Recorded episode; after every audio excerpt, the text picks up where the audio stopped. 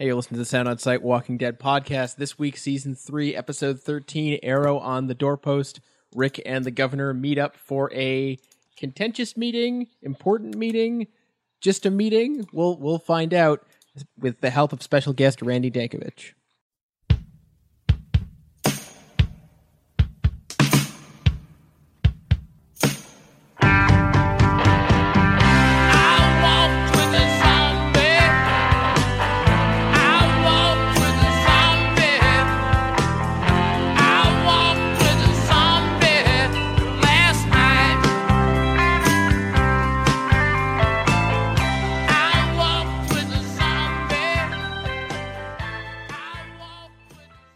You're listening to the Sound on Sight Walking Dead podcast. I'm Simon Howell. I'm joined by Mr. Ricky D, Hola. as well as, of course, our regular co-host Kate Kulzick. Hey guys. And we're also joined this week by special guest Randy Dankievitch. What's up? How's everybody doing? Are we excited to talk about this episode, you guys? You guys? You guys? Always. We got an iTunes ratings from the UK. Um, this comes from Ace Peter. I believe that's how you pronounce the name. Again, with the iTunes reviews, everyone always has like these names, and I'm not sure how to pronounce them. But uh, basically, four star review. If you're a fan of the Walking Dead show, this is a great podcast. Listen to each and every episode, etc., etc. I won't read the whole review, but uh, we do appreciate the reviews. And once again, if you do like what you hear, give us a review on iTunes, and it does help spotlight us on iTunes. So thank you very much, sir. I believe it's a sir. And we, we also got some very lovely comments at the website. Thank you very much uh, to, to you guys as well. You know who you are. So it's always great to get feedback. Yes. Yeah, like Josh and James and Matt, uh, awesome, and of course Ken and yeah, you know our regulars and some newbies. Uh, it was fun. Uh, once again, for new listeners, we do spoil the episode. We assume that because you're listening to a Walking Dead podcast, you have seen last night's episode. Therefore, be prepared because we do go into critical analysis of the actual the episode. Right. And uh, speaking of which, we're about to do that now. And the last thing to reference is that we have Ricky has read part of the books, but he's not going to say anything that could be a spoiler. Simon and I haven't read the comics at all, so anything we say is speculation, not a- actual spoilers. Unfortunately, we do not have the contacts to give us spoilers. Right, and we can't look into the future. Yeah. So yeah, Right. We don't have ESP or anything. Welcome to the show, Randy. Thank you so much for joining us. Randy reviews several TV shows for us over at the website, including my favorite show right now. It's called The Americans. It's amazing, and I wish we were doing a podcast on The Americans. But no, we're, we're, but we're not. We're doing today a podcast on this particular episode of The Walking Dead. You know, we we talk a lot about how the show is criticized for being too talky, and I think we have feeling. I I, I think that the consensus feeling on that notion here at, here at the Sound on Sight Walking Dead podcast is it's not about how much talking there is. It's about whether that talking is substantive and interesting and entertaining. So, Rick, I, I ask you, this is clear. There's no disputing that this is a talk heavy episode, but is it good talk? I, I'm in a tough situation right now because, see, here's the thing. Because I don't really want to talk about this, but I kind of feel like I just have to sort of like state why I'm afraid to actually review this episode because. in in the run of the series, like we're, we're this is like 31 episodes in so far, if not 32, I believe, since you know this the series began way back like two years ago. I've been reviewing The Walking Dead both on podcast form and on written form on the website, and everybody here can swear that I am by far the most positive. Right? You guys say I'm a fanboy, and I wrote up one negative review of one episode a few weeks ago, and I, you know basically received a lot of hate mail. And I'm not talking about constructive criticism. I can deal with criticism. You know, I don't need people to listen to like our show. You know, it's just like you put yourself out there. Um, you know, you, to the public, you expect that not everyone's gonna like you, right? Not everybody likes Citizen Kane. But I'm actually like, I, I don't know, like, God, am I supposed to be negative on this episode? Because, God, it's hard. I mean, to the point where even a director of one of the Walking Dead episodes emailed me. You know what I mean? And so it's like, look, I just don't even know if I want to review this episode because clearly I'm not the biggest fan. Sorry, I'm not. I, I don't think it's a bad episode. I think, I think for what we get, it's all right. You know, the dialogue's okay, the performances are okay, the actors delivered their dialogue fairly well. There's some nice interactions between uh, Daryl and Martinez and Herschel and Milton, but I just feel like the episode was 45 minutes of what we already know. Like they try to establish these parallels between Rick and the governor, which we already know. We know what the similarities are between these two men. And despite the fact that at times that conversation between those two was interesting and they had some really good dialogue to deliver, it was 45 minutes. It was like they just, I felt like they needed to sort of like direct this episode just to fill in their 13 block episode contract with AMC. Like you could have taken out this episode and it wouldn't have changed anything because it doesn't really advance the plot forward. So I'm, I'm a little I don't know. I guess I'm conflicted this week, guys. I don't know. You're conflicted because you don't want to be negative, but if you're being honest, you kind of have to be basically. Yeah, exactly. Because I don't I don't think it's a horrible episode. Like I think it's I think the problem with The Walking Dead for me, me personally, is I think that you know clearly Greg Nicotero and his special effects team does an amazing job.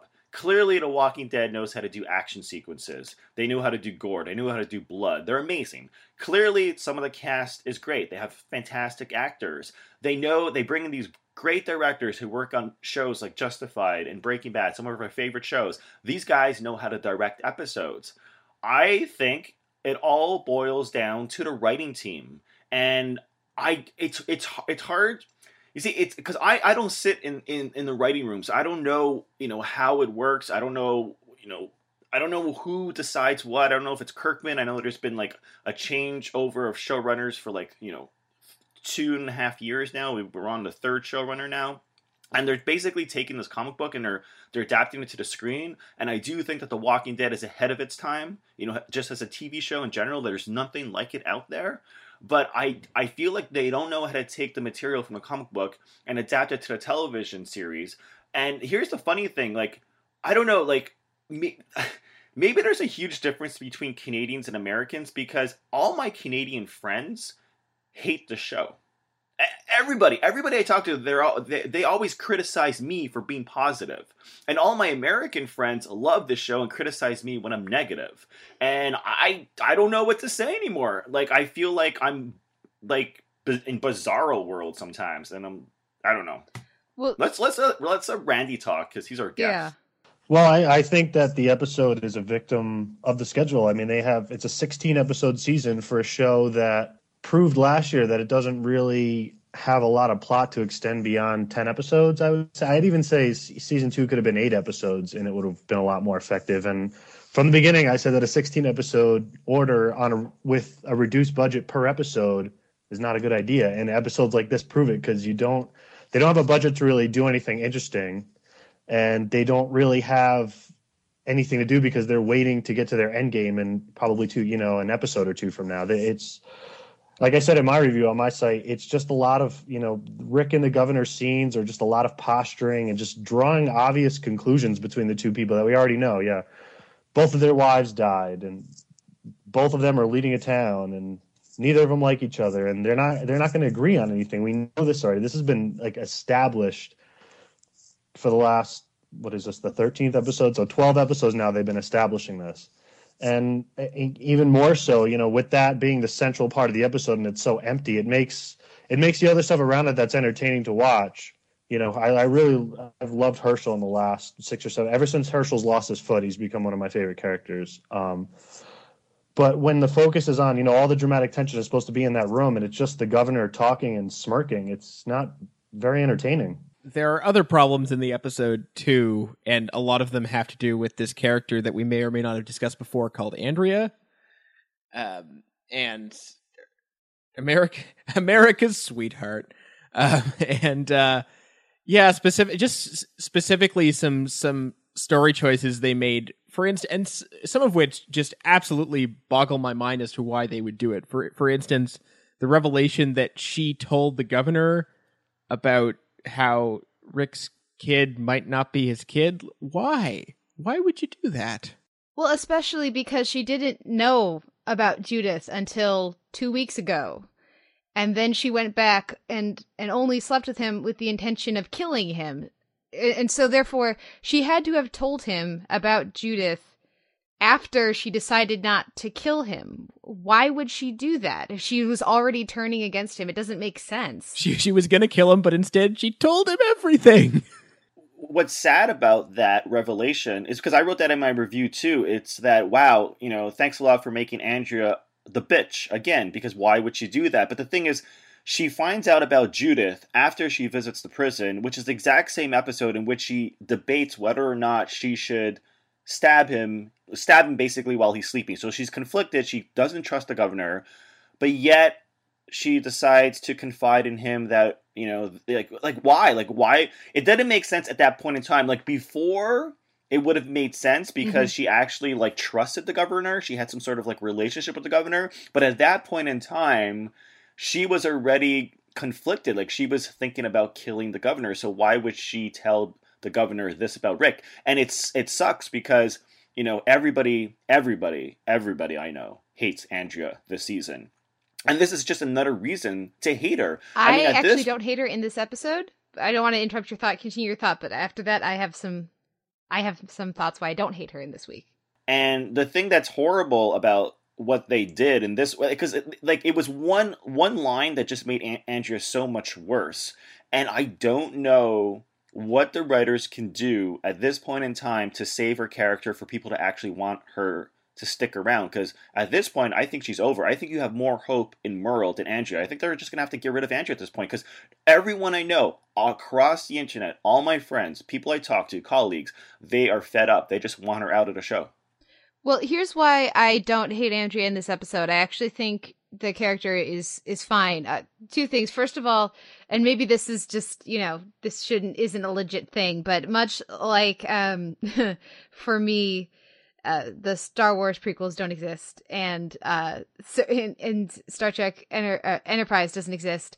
Uh, that line about uh, Andrea telling the governor about Shane and Judith, I've just I've decided it doesn't exist because not only does it not make sense for the character two weeks ago, it doesn't make sense for the character here. It feels very much like a contrivance designed just so that we could have that and that similar secondary parallel drawn. One you know just just another parallel drawn between between the two characters. It's lazy writing. It's not uh it, it's not truthful to any of those people really at all. Um so i that doesn't feel it's so against what makes any sense for the character and what we've seen everywhere else that i'm just gonna delete it from my memory because had otherwise there's too much cognitive dissonance um, and the reason that I actually like her in this is that I am going taking the leap of faith. I 100% think the reason she goes back with them to Woodbury is to function as a mole. I think everything we see from her after after she gets back in the car when she's in Woodbury at the end, her smile's a little too big. She's a little she's trying to look nonchalant a little too much. So I'm pretty sure she's there specifically to try to get I think we're going to see her try to turn Milton and some of these to do what she can to help the prison gang, Rick's gang, but while she's at Woodbury. Okay, wait a second. So you're telling me basically you have Stockholm syndrome because you the first thing that you like about her in this episode is that you turned is that you pretended that it didn't happen. And then the other thing is something that is just sort of implied for future episodes, which which is which isn't going to work because as we all know, when we expect anything from from the character of Andrea, she lets us down. There's no well, way see, she's not going to cock this up. No, but we see apparently what it finally took was for for her to realize, and it it took very little, um, meant you know, very little sent you know dialogue for her to figure this out. That basically the governor either raped or threatened to Maggie and she gets that she picks it up through two lines of dialogue and that's all it takes and we see her i think what we see from her in that moment is why i have that reading of the end if we didn't have that scene then i wouldn't have the same reading of the end but because we do have that short in- exchange between andrea and hershel that's so i don't think i'm just pulling that out of my ass i think that's actually a legit reading. Actually, I think I think Kate, I think you're reaching. I think you're desperate to find reasons to like Andrea to the point where you're just willing to to forget that something actually happened, and that's a huge problem. But uh, Randy, uh, where do you stand with the whole Andrea debate? Because I mean, it's been a huge debate across the internet uh, all season. Well, I, I, don't think Andrea's been a great character through the show, but I think in this season in particular, um, her just the way her action her actions have spoken to a lot of the bigger problems of the season. I mean, as when you talk about the governor as a character, I don't really think the show ever did a good job to nail him down as somebody that somebody outside of his complete, you know, being a psychopath. I mean, from the second we saw him on screen, just how calm he was, how reasonable it seemed to be, it all felt, you know, fake. And Andrea buying into all that for as long as she has has made her even more of a difficult character to watch. But it's not necessarily.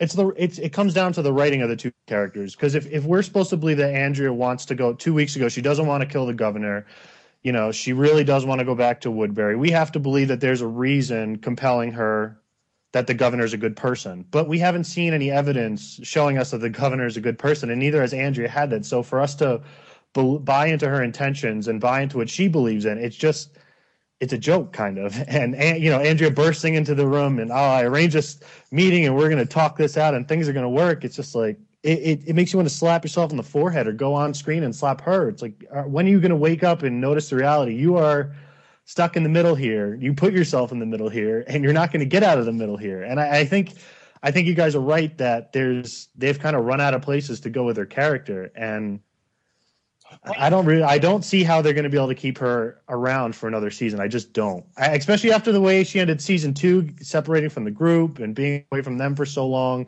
You know, even when she came you know, she never came back from that. And you know, once you leave that group, you're an outsider. I mean, I just don't see how they're going to be able to reintegrate her into anything. How can anybody trust her when she's had two chances to leave the governor and she keeps going back to him? Yeah, there's a line when Hershel says, "Your family, you belong here," and I just thought to myself, Hershel, why do you care? The thing is, Randy's right because he said something that I don't think anyone has, any one of us has said since we started the podcast is that they stretched the season to 16 episodes, and you're right, it should be 10 episodes because they're they're just prolonging everything. And i think that's why a lot of people are frustrated. But can we talk about something they did right? Uh, one thing i like about this episode is and and not just this episode but specifically the last three episodes it's because they're trying to improve on the character drama. And you know last week I mentioned that one of the reasons why they're, they the, um, they wanted to change direction and focus as opposed to what Glen Mazzara wanted to do, and of course this is what I read, so I don't know if it's true, but this is what I read online based on interviews and based on the panel at Pal- last week. But they said they want season four to be really focused on the characters. They want a lot of character development, less gore, less action, and they need it. At this point, they need it. And in this episode, you know, we have great character beats between uh, Daryl, Caesar Martinez, Hershel, and Milton. And I'm sorry, but by far the highlight of the episode was watching Daryl and Martinez work as a team to take out the walkers. And you see Daryl with his archer skills, and he's got the new crossbow that Michonne got for him in last week's episode. And then you even see how accurate he is at throwing a knife. And then, of course, you get like Caesar and his baseball bat action and there's this brief moment where you know they share a cigarette and we get to look we get to know a little bit about martinez. It's the first time we get to know something about this character. And in uh, going back to hershel milton i loved the interaction between those two guys and i loved how milton was explaining that he was documenting every event for historical records because people will one day want to know what happened. That is fantastic uh, I love that. Oh my god, the that that Daryl Martinez scene was incredibly trite. It was terrible. yeah, I, I, like the Hershel and Milton one because they're kind of de- they're pretty developed. I mean, Milton is probably the only other character Woodbury that's been developed at all as a person. Martinez, it just feels like too little, too late. It feels like they're trying to humanize a person before they kill him. I feel like Daryl's going to kill him in a couple episodes now. That's the only thing I got from this. Second that scene started, and you know Daryl's making his wise ass comments, and Martinez is swinging his bat around. I'm like, either one of these two is going to kill each other now, or they're going to have a they're going to share a moment and have to kill each other later on. I feel like these two are going to come face to face later on the season, and that scene was all set up for it. Of course, Martinez's whole family died. Of course, his whole family, everybody's family died. Oh my god, it's just it's it's just the most trite thing ever. We don't like each other we don't like each other. Oh, well, grudging respect after a moment of shared conflict. We can, we both smoke because we're both bad guys, badasses, you know, hard dudes. So of course we both smoke and we can, we can relate to each other now. Just kind of share a moment. That's, That's it's ridiculous. They, they those two people, that one. I'm sorry, they fight walkers all the time. So sharing a brief moment of of fighting together would not make them open up to each other. It's ridiculous. But the thing is, I'm not saying it's well written. I'm just saying I like that scene because I like the characters. I like the fact that they're at least trying to do something with the characters. Randy's right. We know he's going to die now because every every time they try to inject some kind of humanity into one of these supporting characters that we don't know, example T Dog, Oscar, etc., etc., they all they always die. It's like they're set up to die, and we're supposed to somehow be affected by that death. And, but, but and that's the thing. Like I, I mentioned this uh, a few weeks ago. Is um, the thing is if if people keep dying every like five minutes on the Walking Dead episode, it no longer has the impact that it once did, right? And so I, I think that's a problem too because now not only is it like it doesn't really have an impact. It's like, oh yeah, you know, it's expected that someone's gonna die, like whatever. But we also don't care about these characters. Like some of the best episodes, some of the best episodes featured characters who we actually cared for that died, and because we were emotionally affected by it.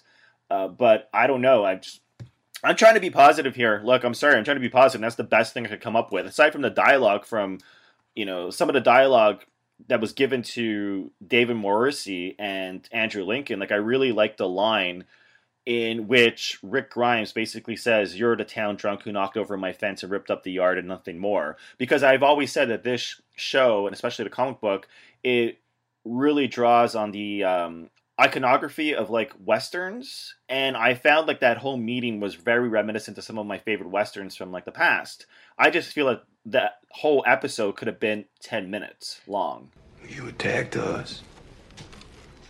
Makes things pretty clear. I was trying to make things clear. I could have killed you all. I didn't. And here we are.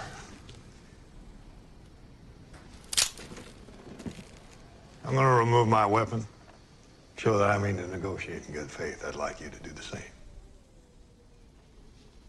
May I?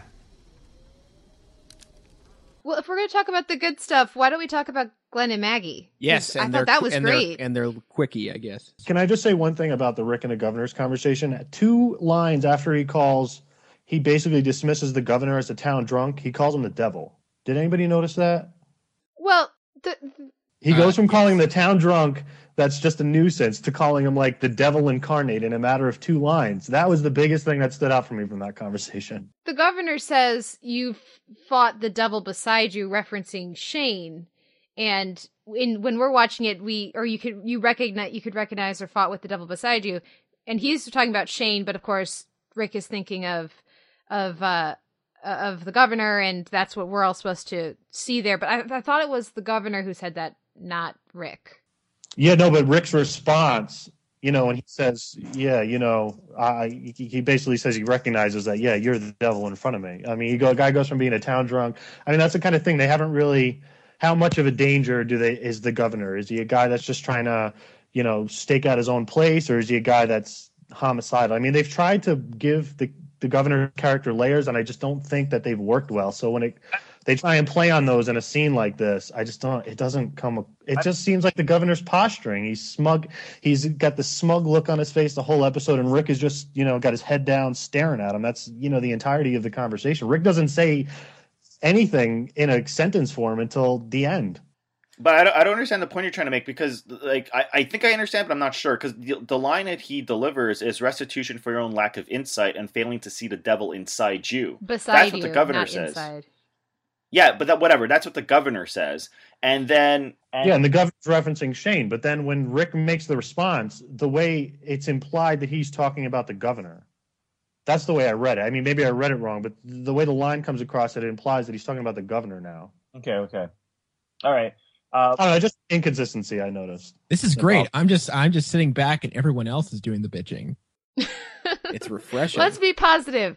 Glenn and Maggie, that was lovely. I was so happy. I was kept waiting for something terrible to happen for like a a, a biter to get in or a walker to get in and like kill one of them because they were actually happy for a moment. I like how they handled it quickly. It didn't have to be a big dramatic. Everybody starts crying, and you know they kind of shared a moment. Then they had sex. It was quick. It got they got it out of the way. I I enjoyed that they dealt with that now, even though it makes me think that something horrible is going to happen to one of them. I don't know. It just made me realize how boring the prison is because every time they went back to the prison, I just realized they were only going back to the prison to fill in the running time to make it a 45 minute long episode because nothing happens. I mean, to the point where I do think that there is going to be more more interesting. I do think that there there is more interesting content to come this season. Um, we've talked somewhat uh, with, with this episode about there being this being a filler episode in that you know there's some some significant things happen at least in my opinion i think it's significant we see beth shoot a gun you know like you know I, I have we seen her shoot people before i don't feel like we have No,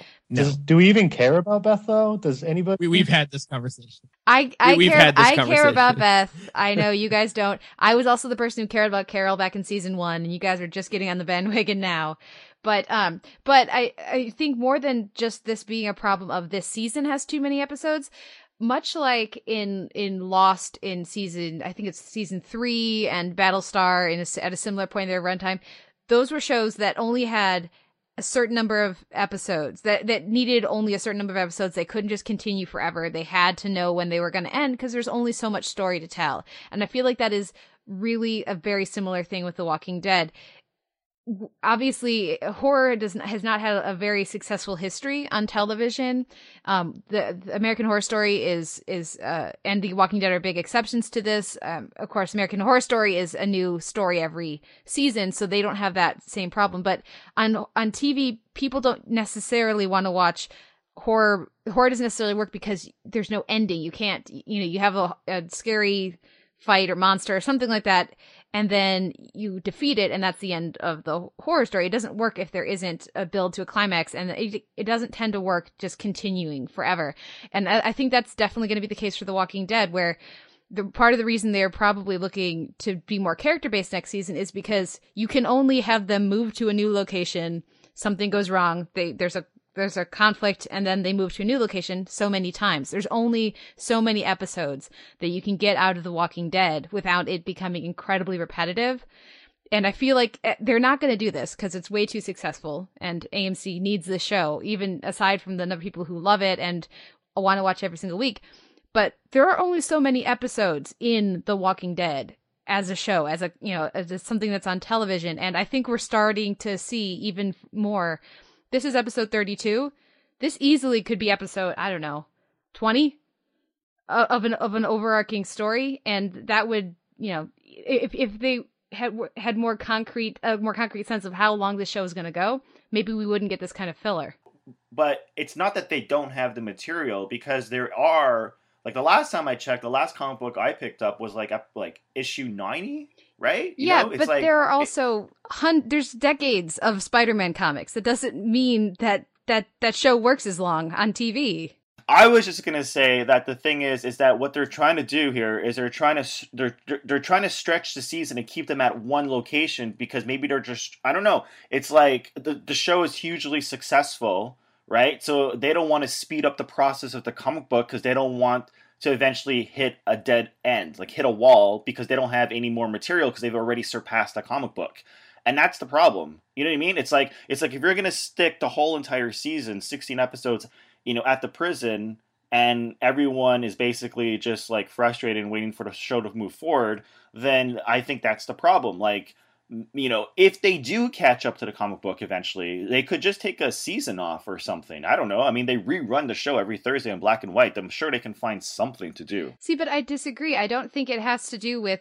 I, I think it's something we talked about last week. Storytelling in comics is different than storytelling on television. I don't think you can that the show works open endedly. I don't think that there's enough story without it just becoming too repetitive because there's only so much. You know, I don't think a character like Rick we can follow and have be interesting and layered and constantly be learning something new when he's put in the same kind of pressure over seven years. Yeah, but no, you're wrong because the, the source material, the story is there. It's in the comic books. They're they're they're like on issue what like Yes, but just because something works in comics doesn't mean it works in television. No, no, it could easily work in television. And for the majority of The Walking Dead, it does work in television. I think there there are problems clearly which we've talked about, you know, throughout this whole entire run of the podcast. One of the major problems that we discussed last week was how they don't seem to know how to balance characters properly. And this week we're talking about how they're trying to stretch this into a 16 episode season. I don't think the problem is that they're still at the the prison. I guess is what I'm saying. I think it has more to do with characters, but I think this is an agree to disagree, and hopefully the show when the show is still on, I agree with you several years down the road, and that it's still an interesting show. Uh, we're all in agreement that it's the character development, it's the way to writing the characters. We've all agreed on that all season. What I'm saying though, it's that they are also, in terms of like the plot, the overall plot of the season is basically the governor versus Rick. Those people versus this these people, right? The land that's condemned. And that they're stretching. They're stretching that. And that and, and the way they're stretching it, it's they could do it, I guess, if they worked on those characters like last week's episode. Yeah. Well, and does it does it blow anyone's mind that there's still three episodes left? Yeah. Yeah, because you know why? Because eventually they're going to have to return to, say, the characters they totally forgot about, like Tyrese, you know, for example. Um, I, I mean, I, I, th- I don't think the execution of this episode was poor. I thought they did the best they could given what they were like given the script they were given to do. I just don't agree that that was a good script because you could have easily wrapped that up into 5 minutes. They could have had a quick 5 minute meeting and put that in the next episode. I mean, I don't know what's going to happen in the next episode, but you know, like 45 minutes was a long time, a lot of time spent on a conversation between two men when we don't learn anything new about anybody. Agreed. It's it's not a good sign when you're watching a what should be a very intense conversation between two people and rather than thinking about and I do think actually some of the performance did sell the dialogue as much as some of it didn't make sense for characters to be saying. If taken out of context, just these two people sitting in a room, I actually think the performances were, were pretty good with what they were given to work with. But when you when the the problems of the rest of the show are put into are put into that, and I'm watching it, and what I'm thinking about is, huh, how come when wherever we're on the governor, there's no light, and then they keep panning up to a win- an opening above them, so the lighting doesn't make any sense, or how the governor's eye patch doesn't make any sense. Like just where the string, like if when I'm thinking about that stuff, clearly there's a larger problem. Well, what you're saying is you're thinking about little things that you nitpick about because you're not really invested in. I'm not engaged by, and mostly, like I said, because the performances did start to draw me in, but then they would something they would be saying wouldn't make sense, and I would get again drawn out, and then I'd start thinking about lighting. Mm-hmm. It looked very pretty though. It looked really great. Great cinematography. It just didn't make sense. So, so Randy, you've read the, the graphic novel or the comic book series, right? Yeah, I've read about the first 80 issues or so, and then I, I've read random issues since. Okay, so I'm assuming you're a fan. So, I mean, overall, like, I mean, are we wrong to say that this show needs impro- improvement? No, it needs improvements. I think the biggest, I think following the comic book will prove to be a problem long term for the show because of the tone of the comic book. The tone of the comic book it it wears on you and the characters kind of wear on you as issue after issue it's kind of they take a bit of a repetitive tone of the stories that they do and then they don't really find a lot of new interesting beats for the characters. So it just kind of it just gets more depressing i think the only thing that changes is it just gets more depressing as it goes along. And on the show I, I think it it translates because the most interesting times on the walking dead like last week are when they're digging into the psychological like okay, um, you know, last week with um, Morgan, you know, just seeing him, his mental state, and Rick's reaction to that, and how it made Rick, you know, look at himself was really, really interesting. That's really interesting stuff. And they could have done some of this cerebral thing with Rick and the governor if they, there was more back and forth between them. But since it's such a one-sided conversation, and all we're hearing is the words of somebody we've already deemed to be evil and crazy, like there's never been an attempt to really make the governor a human that we can invest in at all. We it's just a roadblock for Rick. He's he might kill some he might kill more people than your average person would. That's really the big threat to the governor.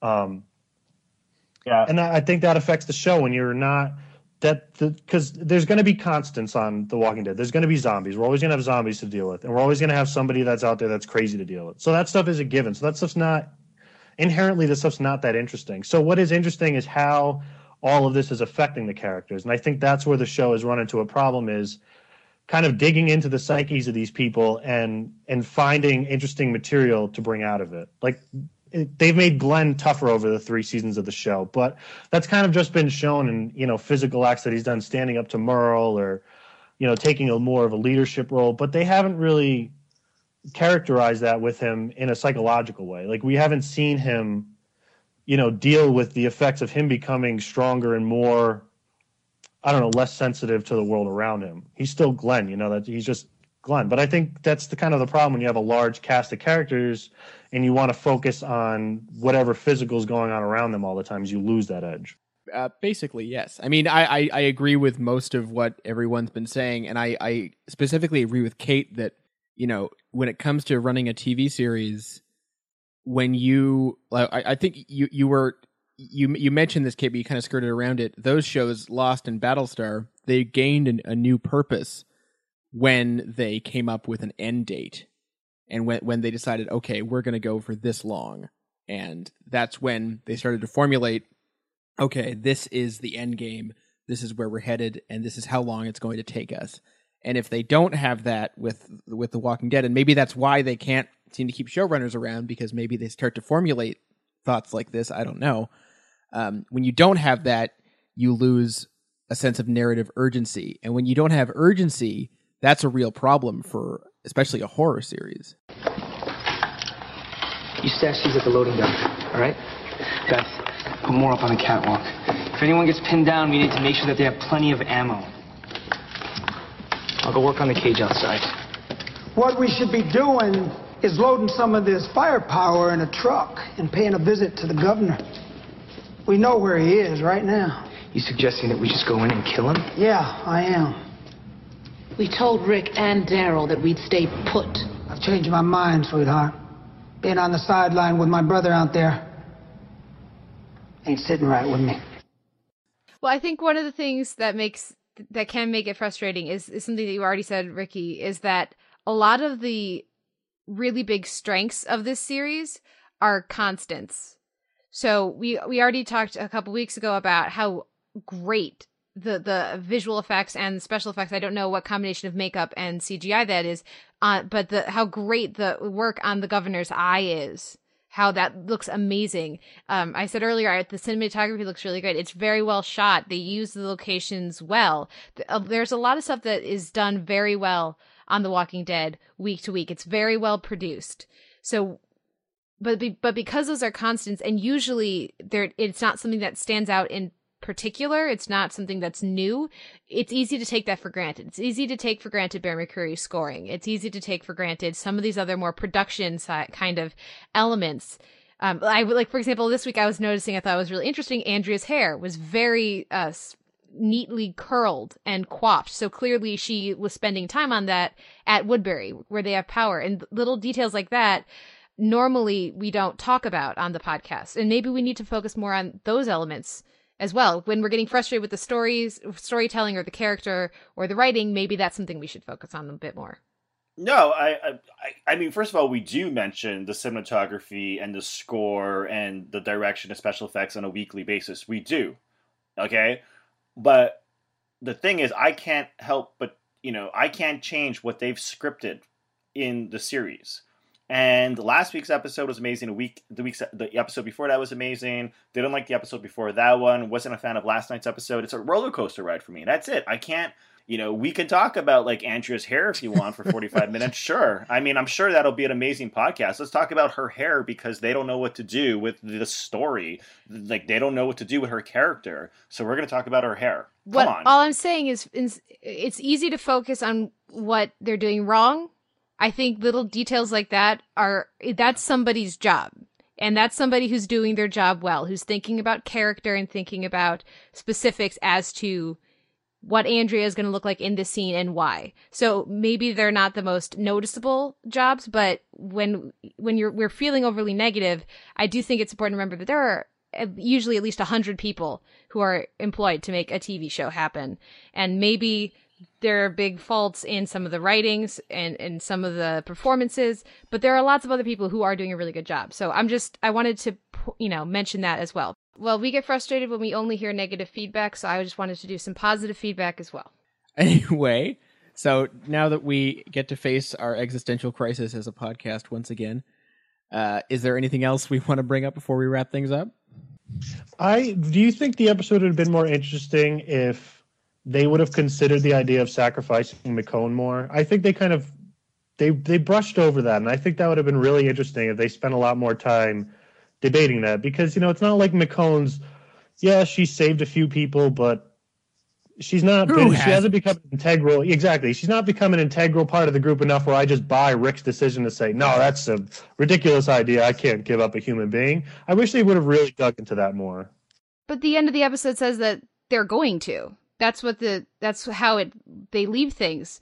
This group needs to be scared so that they agree to give up Michonne.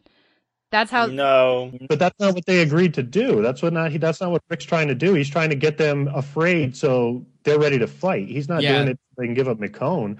Even if he, even if he thought, even if he's, he even says that if he gave them Michonne, he knows that the governor would just kill him afterwards. Yeah, but no, but that's not how he leaves it. But then he says, "But what if he's telling the truth? And would you sacrifice your daughters for Michonne?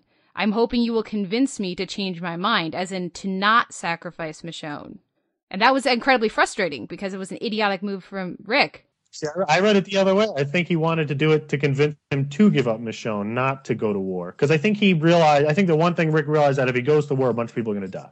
No, Randy's right. Randy's right. Rick Rick knows deep down inside that the governor is going to back stab him in the back, and he's going to shoot everybody, not just like, not just take Michonne, but he's going to kill everybody. And he knows this, and he's hoping that Hershel can talk him out of knowing what he already knows. But you know, I ended my review uh, by saying that this episode would have been interesting if Rick had just shot the governor within the first five minutes of the episode and we moved on. That would have been interesting. Yeah. Because then we would have Milton, you know, and Hershel having their buddy buddy time. We would have, uh, you know, Martinez and and Daryl kicking ass. um, we wouldn't be back and forth from the prison to Woodbury to the prison to Woodbury. We would return back to Tyrese and his family and friends.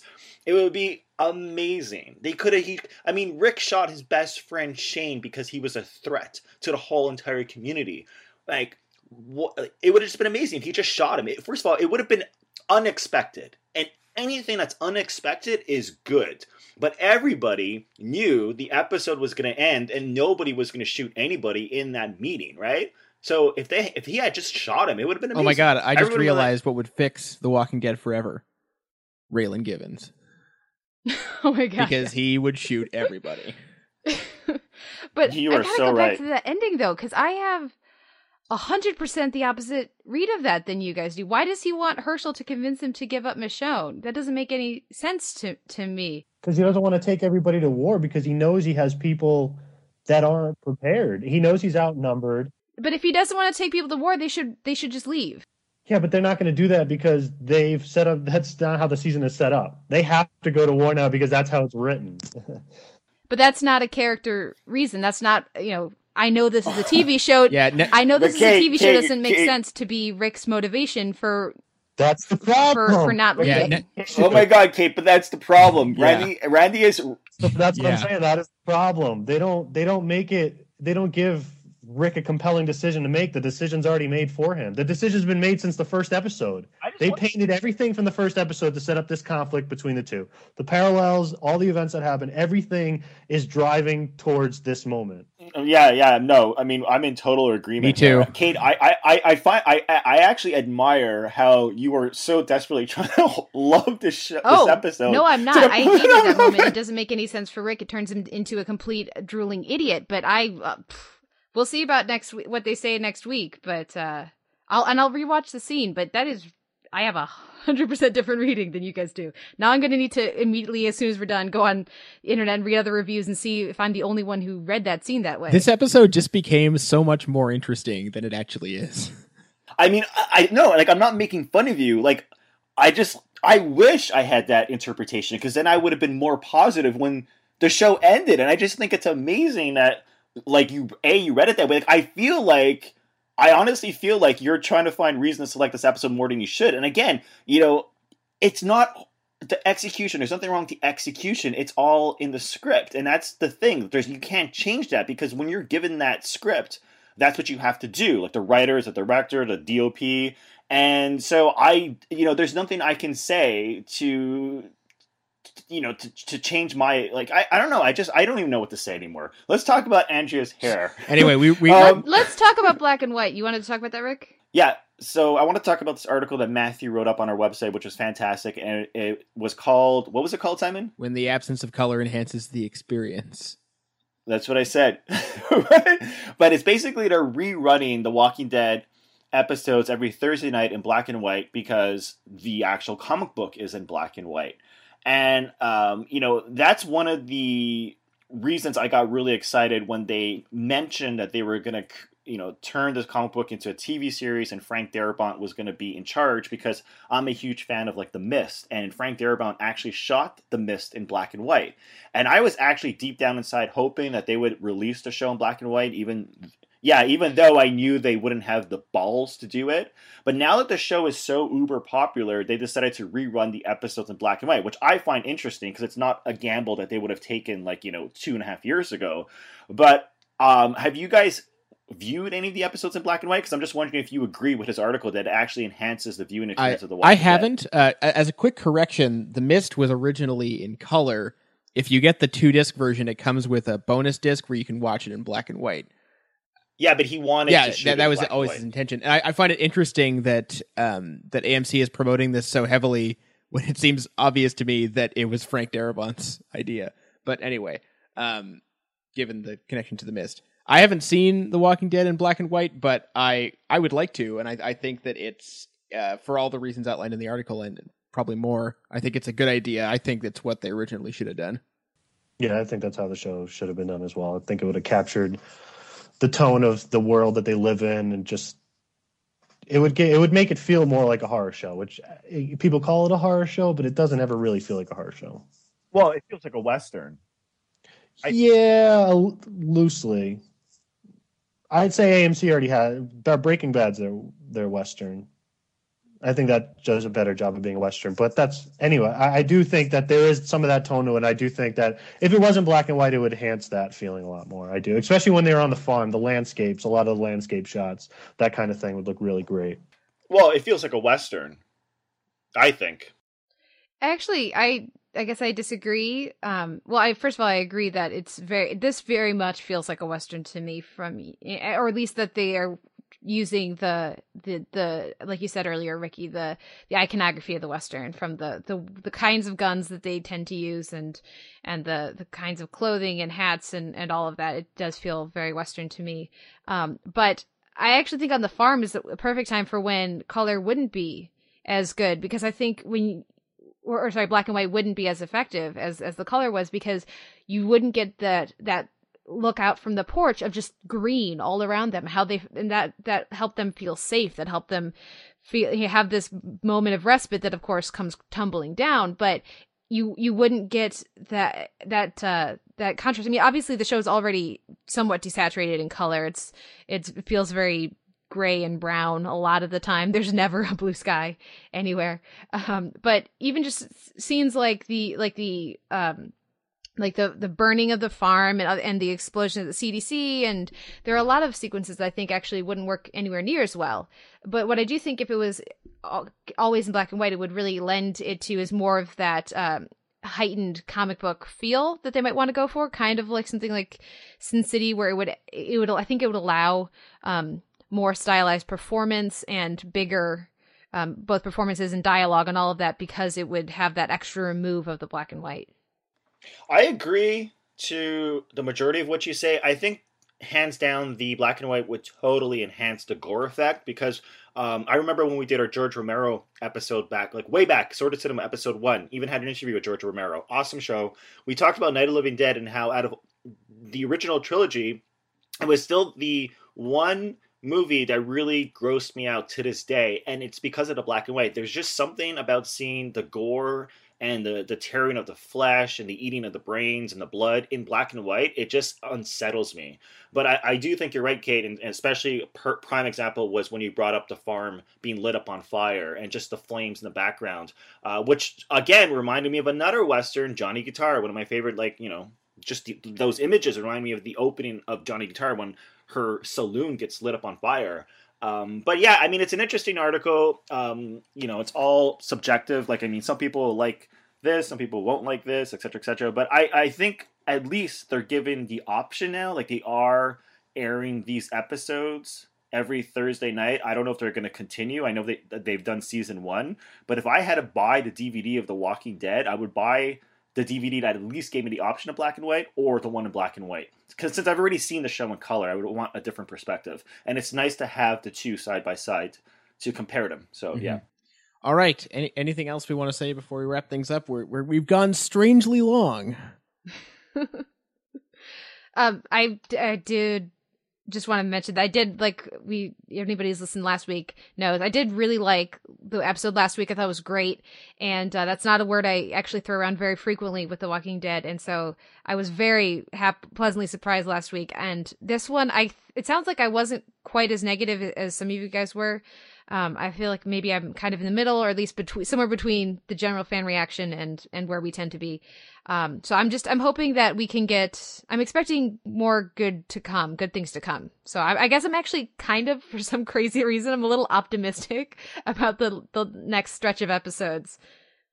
I'm um I think last week's episode was amazing. I think if I had to name off, you know, some my, my 10 favorite episodes of any TV show this year, that would be on my top 10. I loved it. I thought the episode before that was great.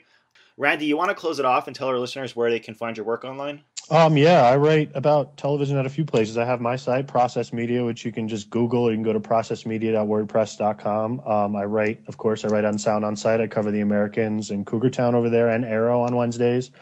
And um, I also write, at, if you go to Google Geeks Unleashed, I write about TV there. I write about um, movies across the web. And you can follow, if you follow me on Twitter at Process Media, you can figure out everything I'm writing. I don't really sleep much, so I'm always up watching TV, writing about it, complaining about it.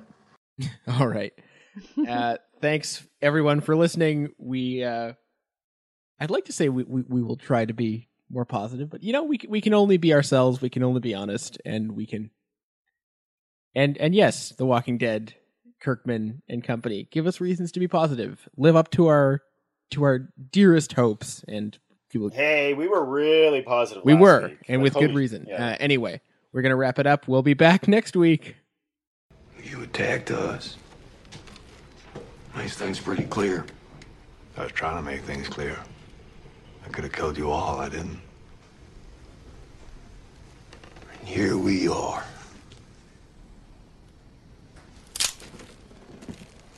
I'm gonna remove my weapon.